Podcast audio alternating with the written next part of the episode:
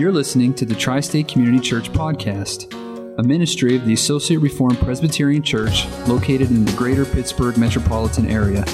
For more information, including service times, please visit us at facebook.com forward slash Tri State Reformed Church. I invite you to turn in your Bibles to Genesis 19. Pretty lengthy scripture passage this morning. We'll be reading the entire chapter. Genesis 19, verse 1. The two angels came to Sodom in the evening, and Lot was sitting in the gate of Sodom. When Lot saw them, he rose to meet them and bowed himself with his face to the earth and said, My lords, please turn aside to your servant's house and spend the night and wash your feet. Then you may rise up early and go on your way. They said, No, we'll spend the night in the town square. But he pressed them strongly so that they turned aside to him and entered his house. And he made them a feast and baked unleavened bread, and they ate. But before they lay down, the men of the city, the men of Sodom, both young and, old, all of the people to the last man, surrounded the house. And they called to Lot, Where are the men who came to you tonight? Bring them out to us, that we may know them. Lot went out to the men at the entrance, shut the door after him, and said, I beg you, my brothers, do not act so wickedly. Behold, I have two daughters who have not known any man. Let me bring them out to you, and do to them as you please. Only do nothing to these men, for they have come under the shelter of my roof. But they said, Stand back. And they said, This fellow came to sojourn, and he's become the judge. Now we will deal worse with you than with them. Then they pressed hard against the man Lot, drew near to break the door down. But the men reached out their hands and brought Lot into the house with them and shut the door. And they struck with blindness the men who were at the entrance of the house, both small and great, so that they wore themselves out groping for the door. Then the men said to Lot, Have you anyone else here, sons in law, sons, daughters, or anyone you have in the city? Bring them out of this place. We are about to destroy this place because the outcry against his people has become great before the Lord, and the Lord has sent us to destroy it. So Lot went out and said to his sons in law, who were to marry his daughters, Up, get out of this place, for the Lord is about to destroy the city. But he seemed to his sons in law to be jesting. As morning dawned, the angels urged Lot, saying, Up, take your wife and your two daughters who are here, lest you be swept away in the punishment of the city. But he lingered. So the men seized him and his wife and his two daughters by the hand, the Lord being merciful to him. And they brought him out and sent him outside the city. And as they brought them out, one said, Escape for your life. Do not look back or stop anywhere in the valley. Escape to the hills, lest you be swept away. And Lot said to them, Oh no, my lords. Behold, your servant has found favor in your sight, and you have shown me great kindness in saving my life. But I cannot escape to the hills, lest the disaster overtake me and I die. Behold, this city is near enough to flee to, and it's a little one. Let me escape there. Is it not a little one? And my life will be saved. He said to him, Behold, I grant you this favor also, that I will not overthrow the city of which you have spoken. Escape there quickly, for I can do nothing till you arrive there. Therefore, the name of the city was called Zoar. The sun had risen on the earth when Lot came to Zoar. Then the Lord rained on Sodom and Gomorrah sulfur and fire from the, from the Lord out of heaven. And he overthrew those cities and all of the valley and all the inhabitants of the cities and what grew on the ground. But Lot's wife behind him looked back, and she became a pillar of salt. And Abraham went early in the morning to the place where he had stood before the Lord. And he looked down toward Sodom and Gomorrah and toward all the land of the valley. And he looked, and behold, the smoke of the land went up like the smoke of a furnace. So it was that when God destroyed the cities of the valley, God remembered Abraham and sent Lot out of the midst of the overthrow when he overthrew the cities in which Lot had lived. Now Lot went up out of Zoar and lived in the hills with his two daughters, and for he was afraid to live in Zoar. So he lived in a cave with his two daughters. And the firstborn said to the younger, Our father is old, and there's not a man on earth to come into us after the manner of the earth. Come, let us make our father drink wine, and we will lie with him, that we may preserve offspring from our father. So they made their father drink wine that night, and the firstborn went in and lay with her father. He did not know when she lay down or when she arose. The next day the firstborn said to the younger, Behold, I lay last night with my father, Let us make him drink wine tonight also, then you go in and lie with him, that we may preserve offspring from our father. So they made their father drink wine that night also. And the younger arose and lay with him, and he did not know when she lay down or when she arose. Thus both the daughters of Lot became pregnant by their father. The firstborn bore a son and called his name Moab. He is the father of the Moabites to this day. The younger also bore a son and called his name Ben Ammi.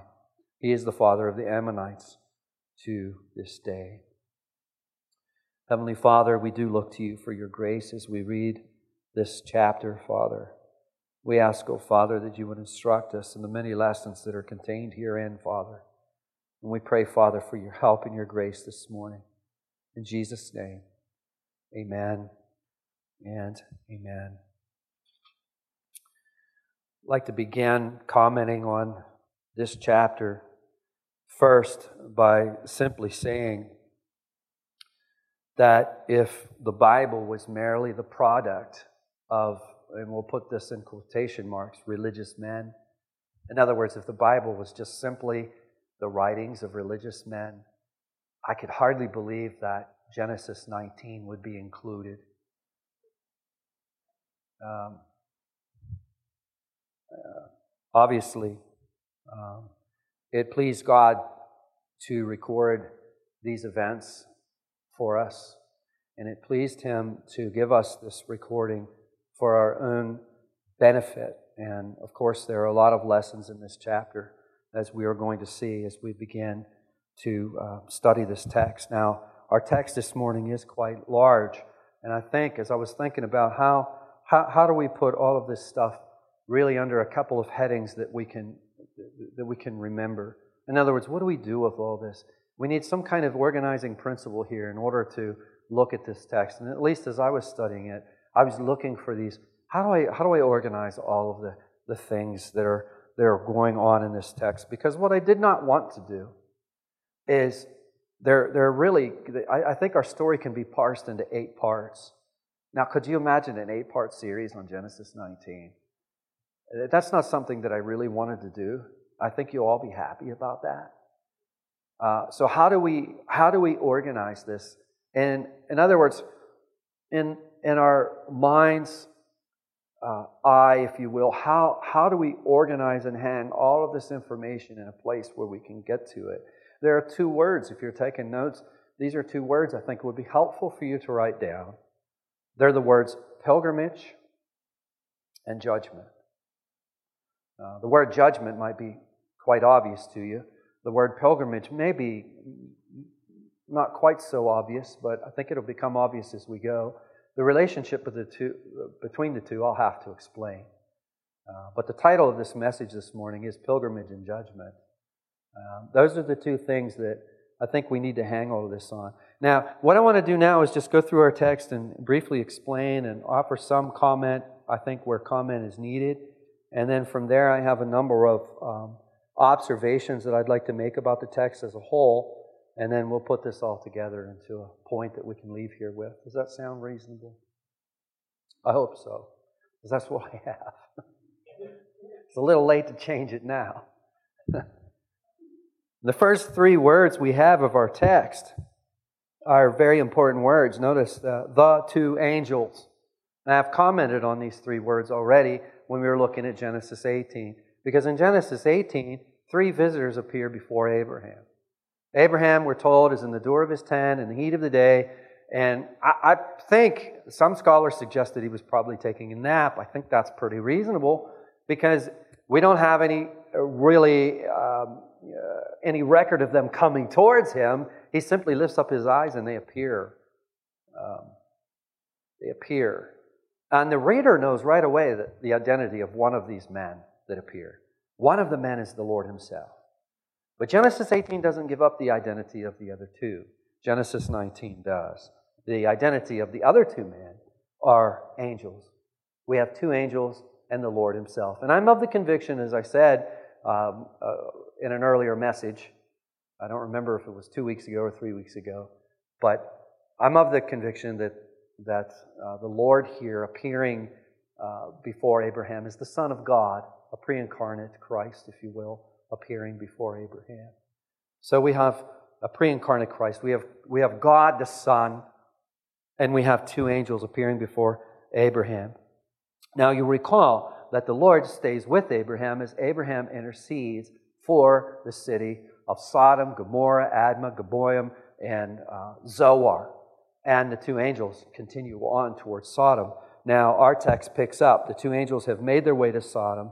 We're told that it is evening time. Hold on to that detail. We're told that it is in the evening. And here we see Lot sitting in the gate of Sodom. So it's often pointed out that we have a parallel here. You know, here we have three men appearing to Abraham while he's sitting in the door of his tent.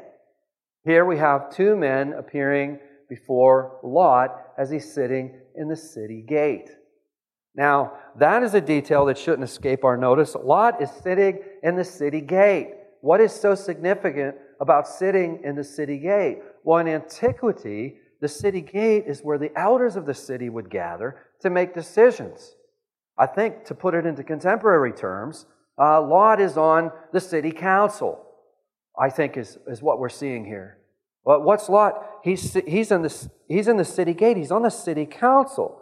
Now, we're told in verse 1 that when Lot saw them, he rose to meet them and bowed himself with his face to the earth. Verse 2, he said, My lords, please turn aside to your servant's house and spend the night there. Now, here at the first, we think, okay, here, Lot is extending hospitality in the same way that Abraham extended hospitality, and, and that is, I think that is true. There's a little more to the story than that. Notice what he says My lords, please turn aside your servant's house, spend the night, wash your feet, then you may rise up early. Okay? Reading between the lines already in this verse before we read the rest of the story, it seems that my, Lot's hinting here. Uh, you, you, need, you, know, you need to get to my house quickly, and you need to get out of my house early. Uh, you're obviously not from around here. You wouldn't just be strolling in here like this. They respond in verse 2 No, no, uh, we'll spend the night in the town square. Lot, in verse 3, he presses them strongly. Presses them strongly. In other words, Lot will see none of it. Uh, no, you're, you're, you're, coming, you're coming to our home. So they turn aside to him and enter his house. And he made them a feast and baked unleavened bread, and they ate. So uh, Lot brings them into his home and extends uh, warm hospitality to them. And then we have another, the next part, the, the next um, scene, if you will. Before they lay down, now it's in the hours of the night. Before they lay down, the men of the city, the men of Sodom, both young and old, all of the people to the last man surrounded the house. Now, there's something going on there that I think we should observe. Sometimes, when we use the word all, A L L, we use it kind of in an exaggerated sense. We'll use it in a uh, we'll use it as a hyperbole. That would be the technical term for it. For example, if you pick up the newspaper and the headline says, All of the city was at the game, now, we make it, uh, your mind immediately makes some interpretive judgments about that headline. One of the interpretive judgments that you make without even thinking about it is that there was a lot of people the game. You never come to the conclusion that every single person in the city vacated their property, vacated the workplace, that the hospital's cleared, uh, that no one could be found except at the game. Uh, we would never make that uh, determination. For starters, the ball field wouldn't be able to contain the population of the town it's in. There isn't a stadium that could contain the population of a city that it's placed in. Uh, we quickly say, okay, what this means is there were a lot of people at the game. But this verse, notice how this is written. Before the men lay down for the evening, the men of the city, the men of Sodom, both young and old, all the people to the last man. In this case, all is not being exaggerated. Everyone is now, all of these men, to the last one, surrounds Lot's house. In verse 5, they call out to Lot, Where are the men who came to you tonight? Bring them out to us, that we may know them. Now, there are modern scholars who interpret the word know simply as, hey, we heard you got some visitors. Hey, bring them out that we might get to know these guys. Now, that's almost a ridiculous notion. The text could not begin to support any kind of idea of that. Now, why do I say that? Well, look at verse 6. Lot went out to the men at the entrance. He shuts the door behind him. So the scene is Lot hears them calling. He goes outside, shuts the door right behind him. So he's standing on his doorstep. And there he's attempting to reason them. And in verse 7, he says to them, I beg you, my brothers, do not act so wickedly. Now, would it be a wicked thing for people to want to come and get to know these visitors? Hardly. Uh, and what happens, what transpires in verse 8 makes it even clearer. Notice what, notice what Lot says in verse 8. He says, Behold, I have two daughters who have not known any man. Now, this makes it very clear what's going on here. I have two daughters who have not known any man. Let me bring them out to you and do to them as you please. Only do nothing to these men, for they have come under the shelter of my roof. My roof. Doesn't that take your breath away? I mean, at different times when you've read this, haven't you been like, what? What? What? What do we do with that? What do we what do we say with that?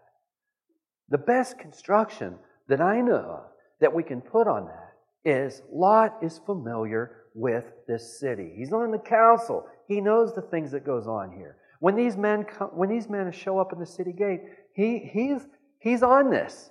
You guys can't be here, man. You can't be here. He's, he's practically smuggling them to them to his house where he can hide them until wee hours in the morning, and then he can get them out of there before anyone even notices. Lot understands the wickedness of this city. The best construction we can put on Lot here is this he realizes they have no interest in his daughters, so they're not going to bother his daughters. That's the very best. In, that's the very best construction that we could put on this. I've often wondered when I've read this, can his daughters hear him out there?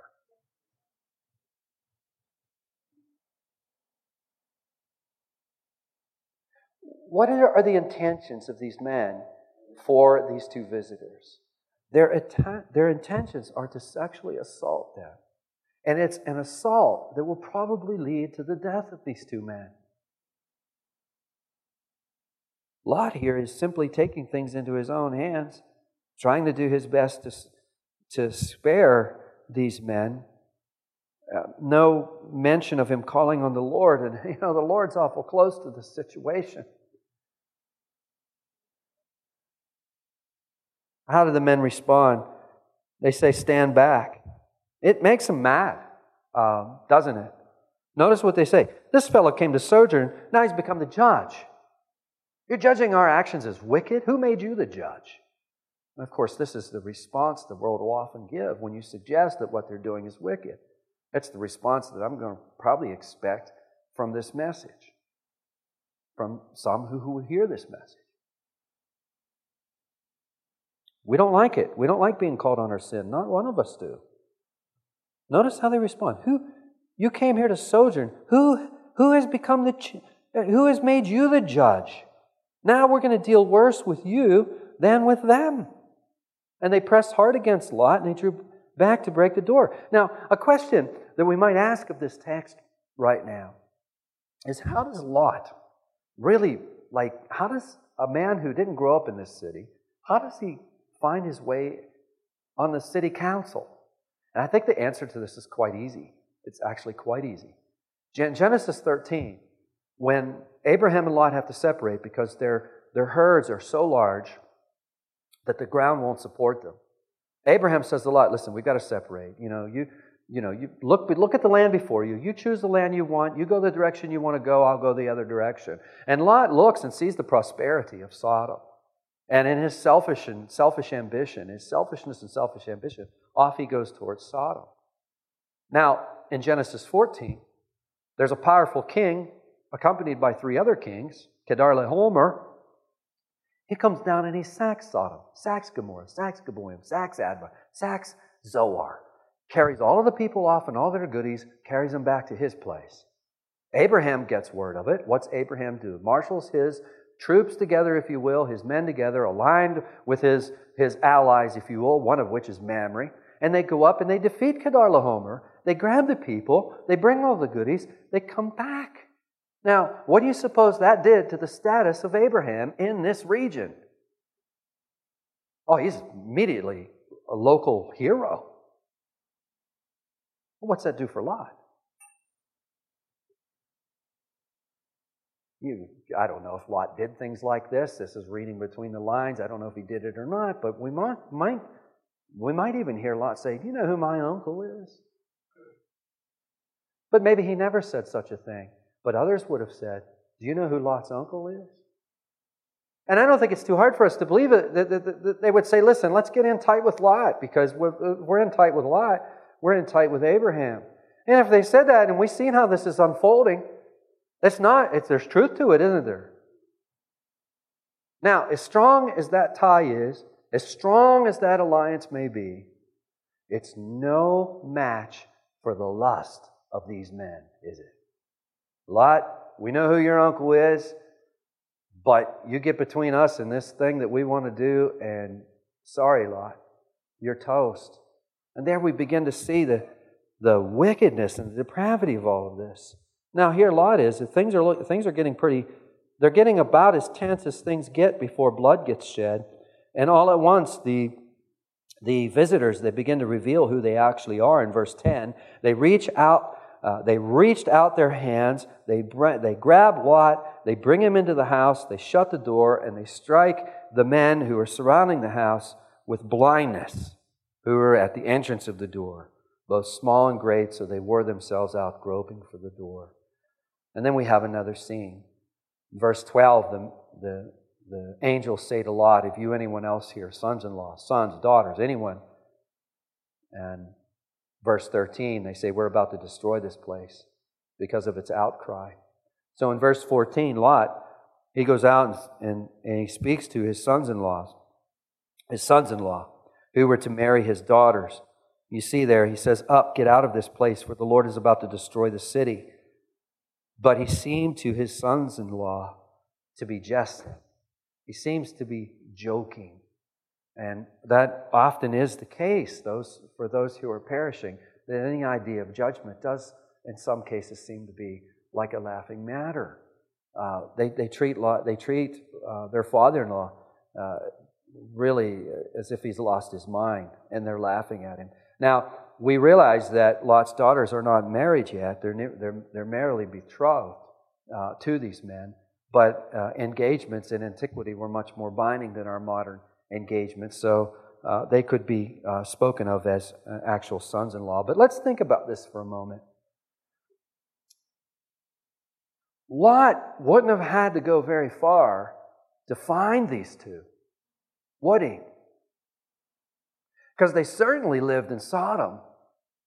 And we've already been told where every man in Sodom was.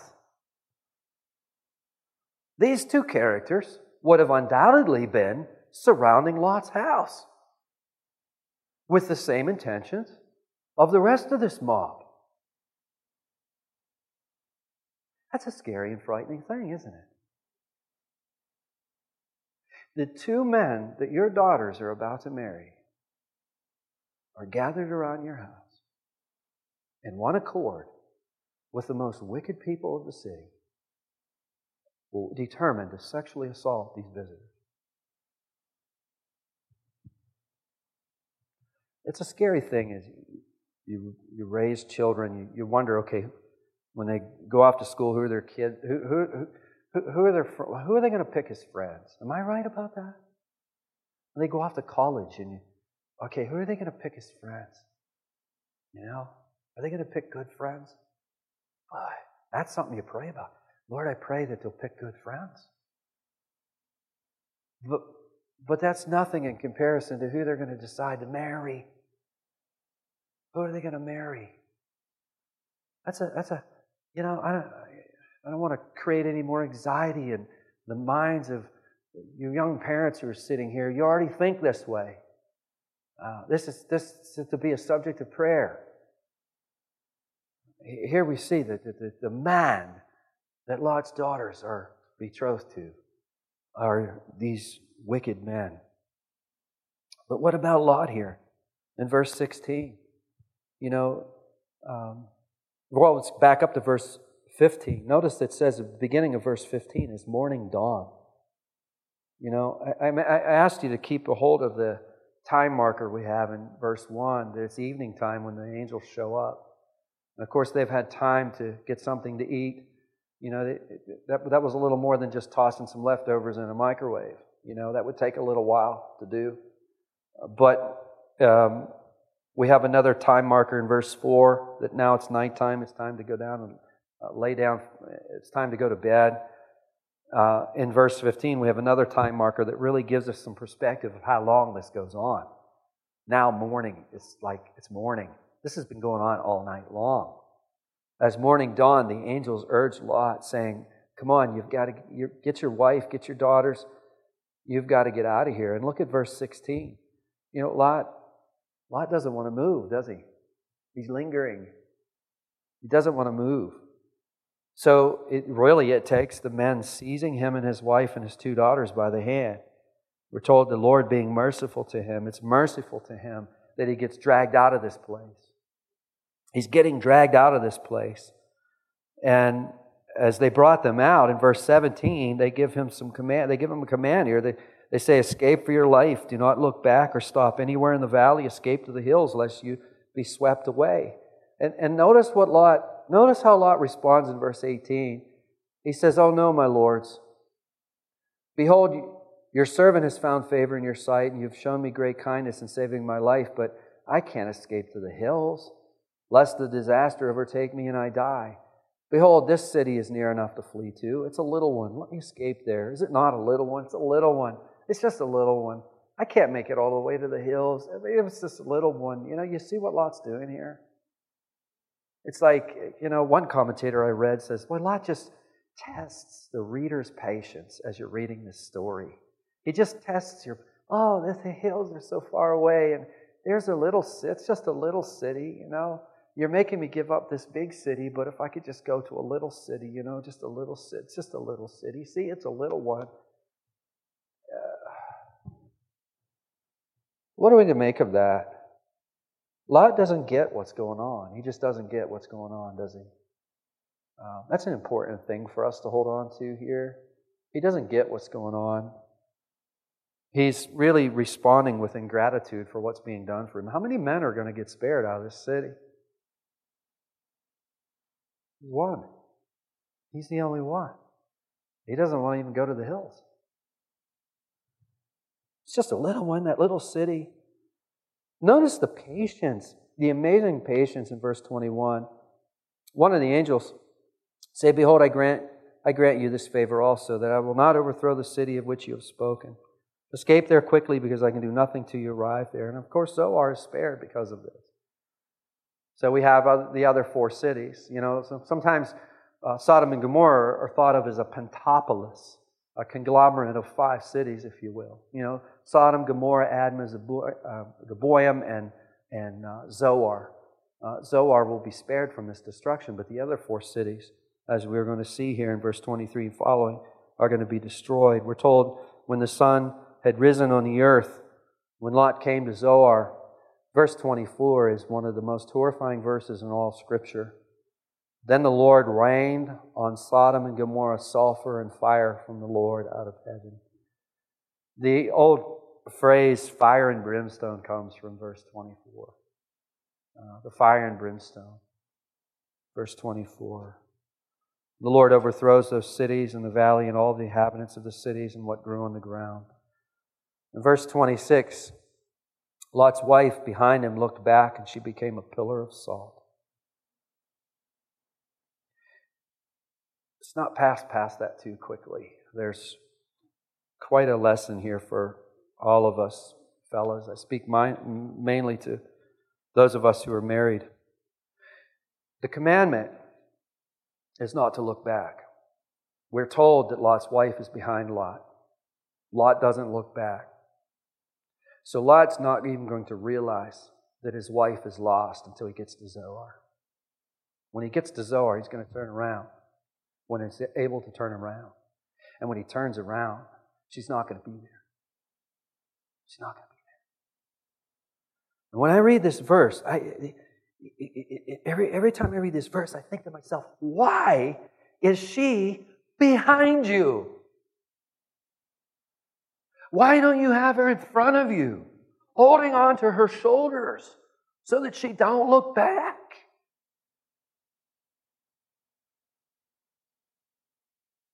There's a lesson here for us, fellas. We're to lead our wives. We're to guide our wives. We're to nurture our wives. Uh, uh, uh, Paul tells us in Ephesians 5 love your wives as Christ loved the church. We get her in Zoar before we make it to Zoar if she'd have been in front of him. And he would have been constantly saying, Don't look back, sweetie. Don't look back. Don't look back. It's not worth looking back. Don't look back. Don't look back. Don't look back. You made it to Zoar. Now, granted, in the grand scheme of things, God is sovereign over the salvation of all souls. We keep that truth up here. But let us always, unless we escape into some kind of crass fatalism, let us always keep that we are responsible agents. God is sovereign over souls. Ultimately, there isn't going to be a person who gets to heaven, save those whom the Holy Spirit has come and regenerated and caught, all of that stuff. Setting that stuff aside, God's sovereignty. Sometimes the focus is on human responsibility, like it is here. Human responsibility. Fellas, keep your wives in front of you. Let us keep our wives in front of us. We're called to lead them and nurture them. Verse 27 scene turns to Abraham. Abraham went early in the morning to the place where he had stood before the Lord. Now it's it's up on the hill again. You know, back in Genesis 18, they were up on the hill. They're looking down at Sodom. Abraham and the Lord. Abraham interceding for Sodom and Gomorrah, Admah and Zeboim. Now the scene's back up to Abraham. He went out early in the morning to the place where he had stood before the Lord. He looked down toward Sodom and Gomorrah and toward all the land of the valley, and he looked, and behold, the smoke of the land went up like the smoke of a furnace. So it was that God destroyed the cities of the valley, and God remembered Abraham and sent Lot out of the midst of the overthrow when he overthrew the cities in which Lot had lived. And then the scene turns to verse 30. And I'm not going to explain that. We got that, didn't we, when we read it? We don't need a verse by verse on that one, do we? I think this is enough for one morning. We just see the, the, the, the, state of depravity in Lot's home. Now, I have some observations that I would, some reflections. Peter, in his letters, refers, he makes a reference to Lot in his letters. Many of you know what he says. What does he say? He refers to Lot as righteous Lot. Now, is there anyone here who would make that determination from Genesis 19?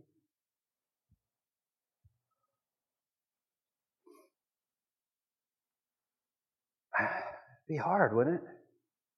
I mean, we learn a lot of things about that. I mean, Peter refers to him as righteous Lot. He is spared from the city. Um, Lot is a believer. And I, I think that this stands as an emblem for us all that, and um, my intentions here are not to slam Lot, because what Lot's reminding me of is that I, that's how far I can fall. That's how far we can fall. This is what our own families can actually look like if we consistently make the right moves. This is how far we can fall. Um, Lot is spared, uh, but he's spared in a, what we might call a 1 Corinthians 3 kind of way. If you don't know what I'm talking about there, I, we don't have time to explain all of it, but just write, write on your bulletins 1 Corinthians 3 and look the passage up. Um, in 1 Corinthians 3, Paul's talking about ministry, and the importance of building on gold and silver, which is what I'm trying to do this morning, is build on gold and silver. We don't skip this stuff. We don't skip it. We build on gold and silver. The importance of building on gold and silver versus hay and straw. The man who builds on hay and straw, hay and straw will not withstand the fires of judgment. He will survive it, but as one who comes through the flames. That's what Paul is in essence saying in 1 Corinthians 3. So Lot makes it, but look at the expense. You know, Abraham forsakes everything to follow the Lord. And Lot loses everything as he's dragged behind the Lord. See the big difference here? What a big difference. Second observation is obvious flee from the wrath to come. I mean, Sodom is meant to be an emblem of the horrifying judgment that awaits. I mean, Jesus spoke often of it. Jesus speaks often of it. Read through the Gospels, and he speaks of the impending judgment. Repent ye or, or perish, he says. Uh, he speaks of weeping and gnashing of teeth. Jesus speaks of it often. And it's a laughing matter to those who are perishing. It is. It's a laughing matter. The church at some point has decided that we shouldn't preach on this anymore. And really, I mean, some of the preaching that takes place and has taken place, the fire and brimstone preaching, uh, some of that should never be preached. If a person can stand in a pulpit like this and preach judgment with a smirk on his face like he's going to delight to see it happen, he ought not to be up here in the pulpit. The, the hard attitude that we should have as we preach this stuff is given to us in Genesis 18. We should be preaching this stuff with tears in our eyes, realizing that we deserve this as well. We deserve this as well. But we still, we can't jettison the idea of judgment. People aren't looking for a Savior because they don't think they need saved from anything. And they don't think they need saved from anything because the church is silent on judgment. That's really simple, simply what's happened. And really, come on. People will say, a lot of people say, well, you know, judgment's just going to turn people off. You know, if we talk about judgment, we're just going to turn them off. We're going to send people who would otherwise be coming, we're just going to send them away. Let's be tactful about judgment, but the Lord has given us judgment. You think the Lord given us, you think the Lord's given us Genesis 19 because he wants to turn people away who otherwise would come to him? It's ridiculous. Let's be truthful. We don't speak about judgment because we don't want to be laughed at. We don't speak about judgment because we don't want to be ridiculed. We don't speak about judgment because we don't want people to think ill of us. It's all about the self most of the time, isn't it? At least let me speak for my own life. Let me speak for my own heart. A lot of times when I don't talk about it when I know that I should have, and times where I have failed, it's always been about Ricky. It's always been about Ricky boy. That's who it's always been about, 100% of the time. Different times I've thought, well, you know, if I'd have said this, I might have, you know what? Maybe, yeah, blah, blah, blah, blah. At the end of the day, who's it really about? Who am I in love with? I'm in love with Ricky. That's who I'm in love with. These aren't easy words to preach, they're hard words, but these are the words we have. Third observation worldliness and its danger. Abraham, remember I told you to hold on to pilgrimage and judgment, and these are really the two. Judgment's pretty easy, you know? It's pretty easy to get judgment out of Genesis 19. What do we do with pilgrimage? There are two pilgrimages here being contrasted. If we look at the overall context of what's going on here, from Genesis 12 and on, we have largely been looking at what God is doing in the life of Abraham as he makes his earthly pilgrimage. Now, in Genesis 19, we're looking at what the Lord's doing in Lot's life as he makes his pilgrimage. And the two are being contrasted to one another. The worldliness and danger, there's often a progression that's pointed out. Some of you have probably heard it. Maybe some of you have even taught it before. The progression begins in Genesis 13, I think around verse 12, where Lot uh, encamps near Sodom. And we'll say, listen, okay, Lot, he goes near Sodom, and the next thing you know, Lot is in Sodom, and then the progression continues. Now Lot's on the city council. He starts out in a tent, camped out around the city, plays fast and loose with the lifestyle, ends up in the city, and ends up in a house. Lot has a house in Sodom. A house is a permanent structure. Houses aren't built to be put up and taken down, put up and taken down. Lot is, Lot is camped out here. The Lord has to get him out of there. That's what has to happen. Fourth observation is common grace. How does, we ask ourselves a question how does Sodom and Gomorrah ever get to be like this?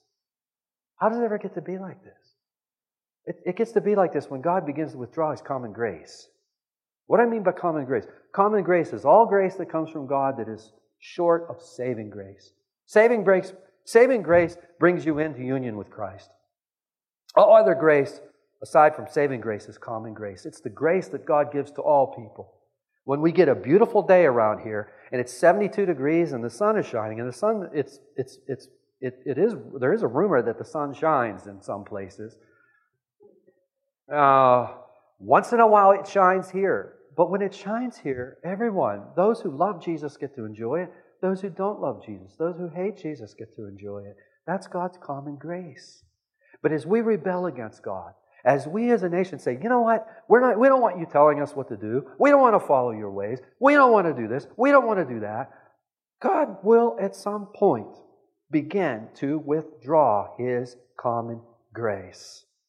And as he withdraws his common grace, what once would have been something that would have been taboo for us becomes normal. It's the new normalcy. And that doesn't stop there.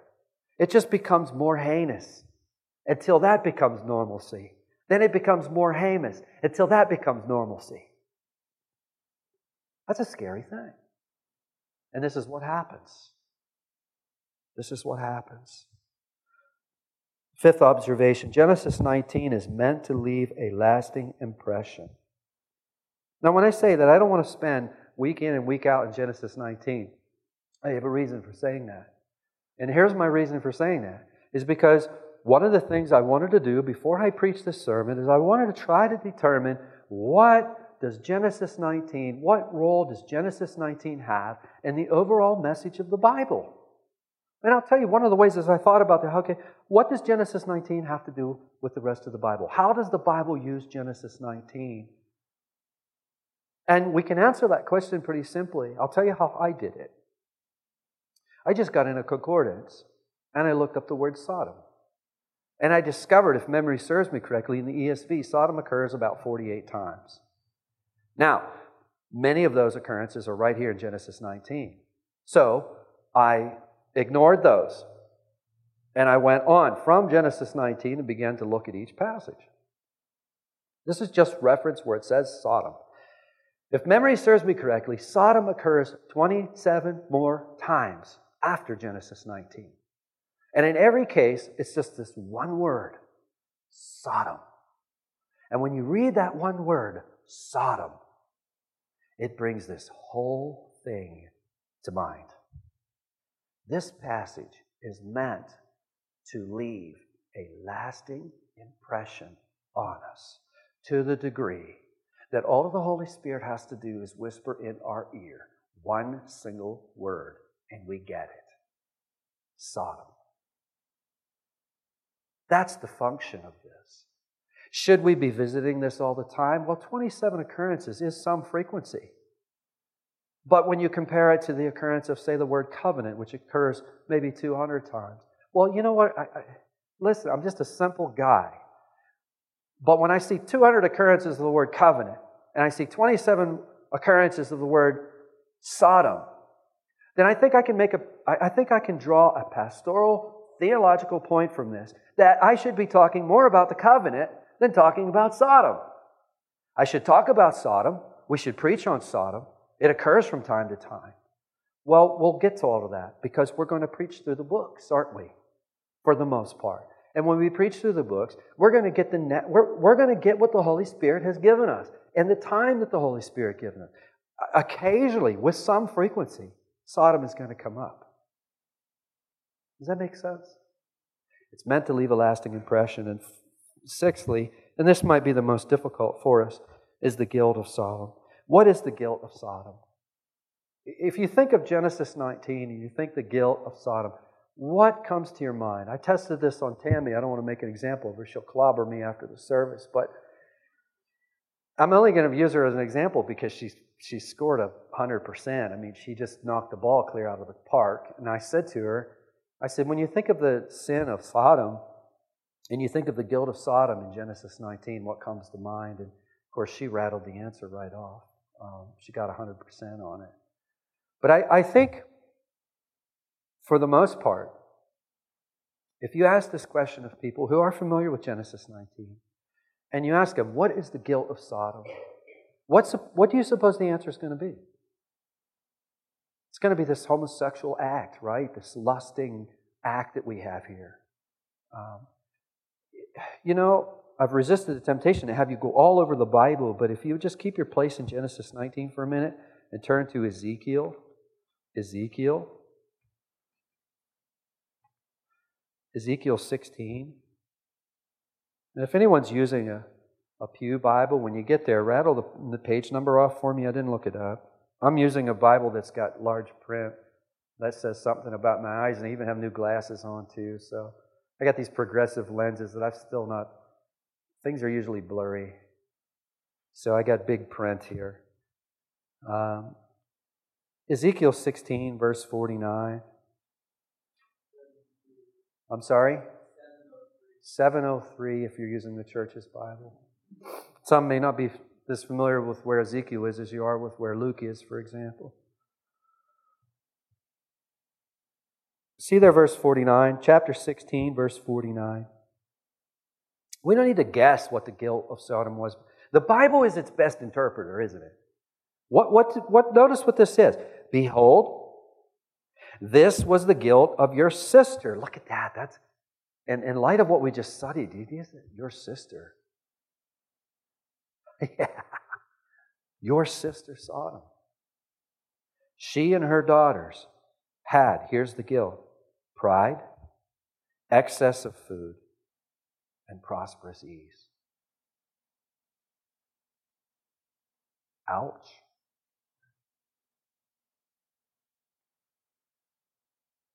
What's that sound like? I saw an advertisement last night of how much pizza is going to be consumed today, I think, isn't it today? I forget the number, how much pizza is going to get consumed today. I think it's today. Is it next Sunday? It's next Sunday then. Sorry, I'm not in front of a TV very much. I don't have time to be in front of a TV very much. Um, pride we could just think of pride of the church of thinking that we know better. You know, we can we can put our own gospel together. Excess of food. Well, a lot of times we think of uh, think of addiction. We think of uh, heroin addiction. We think of alcoholism. Those are the sins that are taboo. The Bible has overeating in there too sin of gluttony. You know? This is why people who are closer to the Lord are always thinking about their own sin instead of somebody else's. You ever notice that? It's hard for us to find somebody who's close to the Lord these days, but if you find them, I can guarantee one thing about them. They're always thinking about their own sin before they're thinking about anyone else's. Because they've had time to think all this through. The closer you get to the Lord, I mean, before you condemn the addict that's in the alley, uh, be sure you're not making multiple trips to the salad bar. Really, one trip is enough. You know? And before we condemn the homosexual of their sin, and even just speaking this way today says volumes as to where we are. I'm, this whole sermon has been abysmally politically incorrect. I mean, I can't think of too many tripwires I haven't just scattered all over the field here. If you think of one I missed, don't point it to my attention. I can leave it alone for today. But it is what it is, isn't it? The Bible calls me to preach the whole counsel of God. If the day ever comes where I won't preach texts like this, then you have two, two, there's two things I want you to do. There's two things I want you to do. The first thing I would like you to do is to call me aside and say, Rick, why are you shying away from these texts? I'll tell you what my answer will be if I start doing it. It'll be because I desire acceptance. That'll be my answer. Because that's always the answer. Because I desire acceptance. Well, then you tell me to repent. And if I refuse to, then it's time for you to look for another pastor. The time has come to find another pastor. Because we're not up here to be popular, we're up here to be faithful. Think of our scripture memory verse this morning. What does Jesus say? We just read it a little bit ago. What does he say? What does he say? Luke 17. Let's look at it together again. Luke 17, verse 32.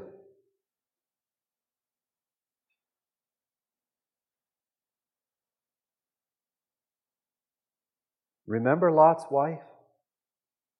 Whoever seeks to preserve his life will lose it. Whatever loses his life will keep it.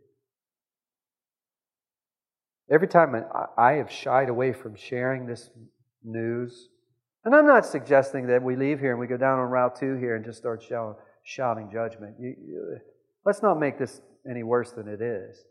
What I'm talking about is when you're at that place and, and, and you're at that place where you know it's time to start talking about judgment with whoever you're ministering to. When you're at that place, every time I've been at that place and I've shied away from it, do you know what I was trying to do? I was trying to preserve my life. I was trying to preserve my reputation. I'm trying to preserve my standing. I don't want to be looked upon as one of them. And I shied away from it. But what does Jesus say here? Whoever seeks to preserve his life will lose it. Whoever loses his life will keep it. We keep our lives by following Jesus. And following Jesus in this in this world is going to have consequences, isn't it?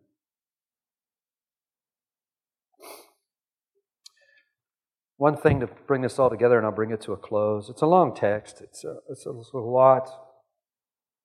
I have, we have pilgrimage and judgment. Those are our two heads, right? We leave here, we think of two words. Everything you've heard, think of two words. It'll help you put all this together. Pilgrimage, judgment. What's the relationship between the two? What's the relationship? I haven't talked about that. How do we understand how we understand judgment will affect our pilgrimage. That's the relationship between the two. How we understand judgment will affect our pilgrimage. Lot, judgment's not as big a deal as it is as it is to Abraham. When, when Abraham hears about destruction, he's on his knees with the Lord. No, please. And he's not even involved in it.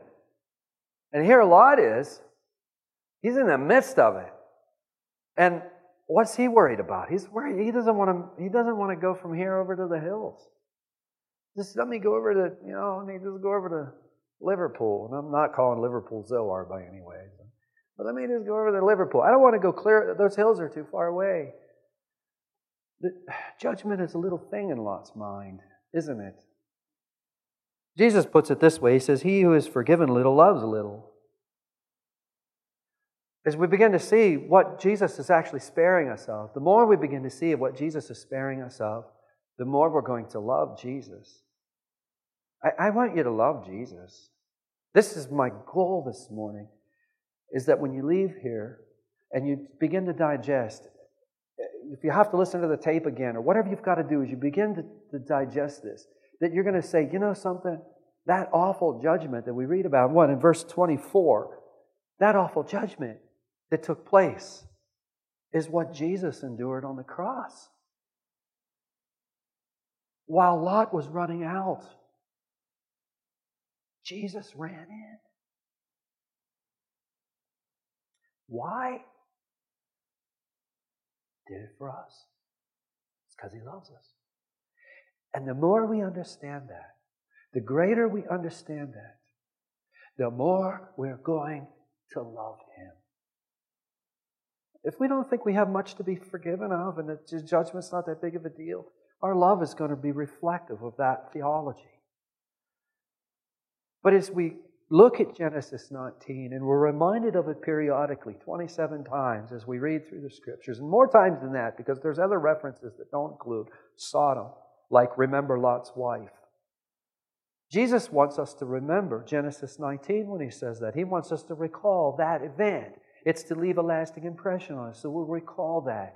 So we'll say, wow, as Lot was being drug out, Jesus, for the joy that was set before him, he went in.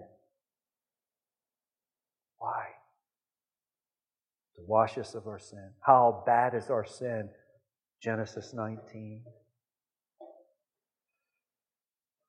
When, gen- when judgment is properly understood and embraced, salvation produces love.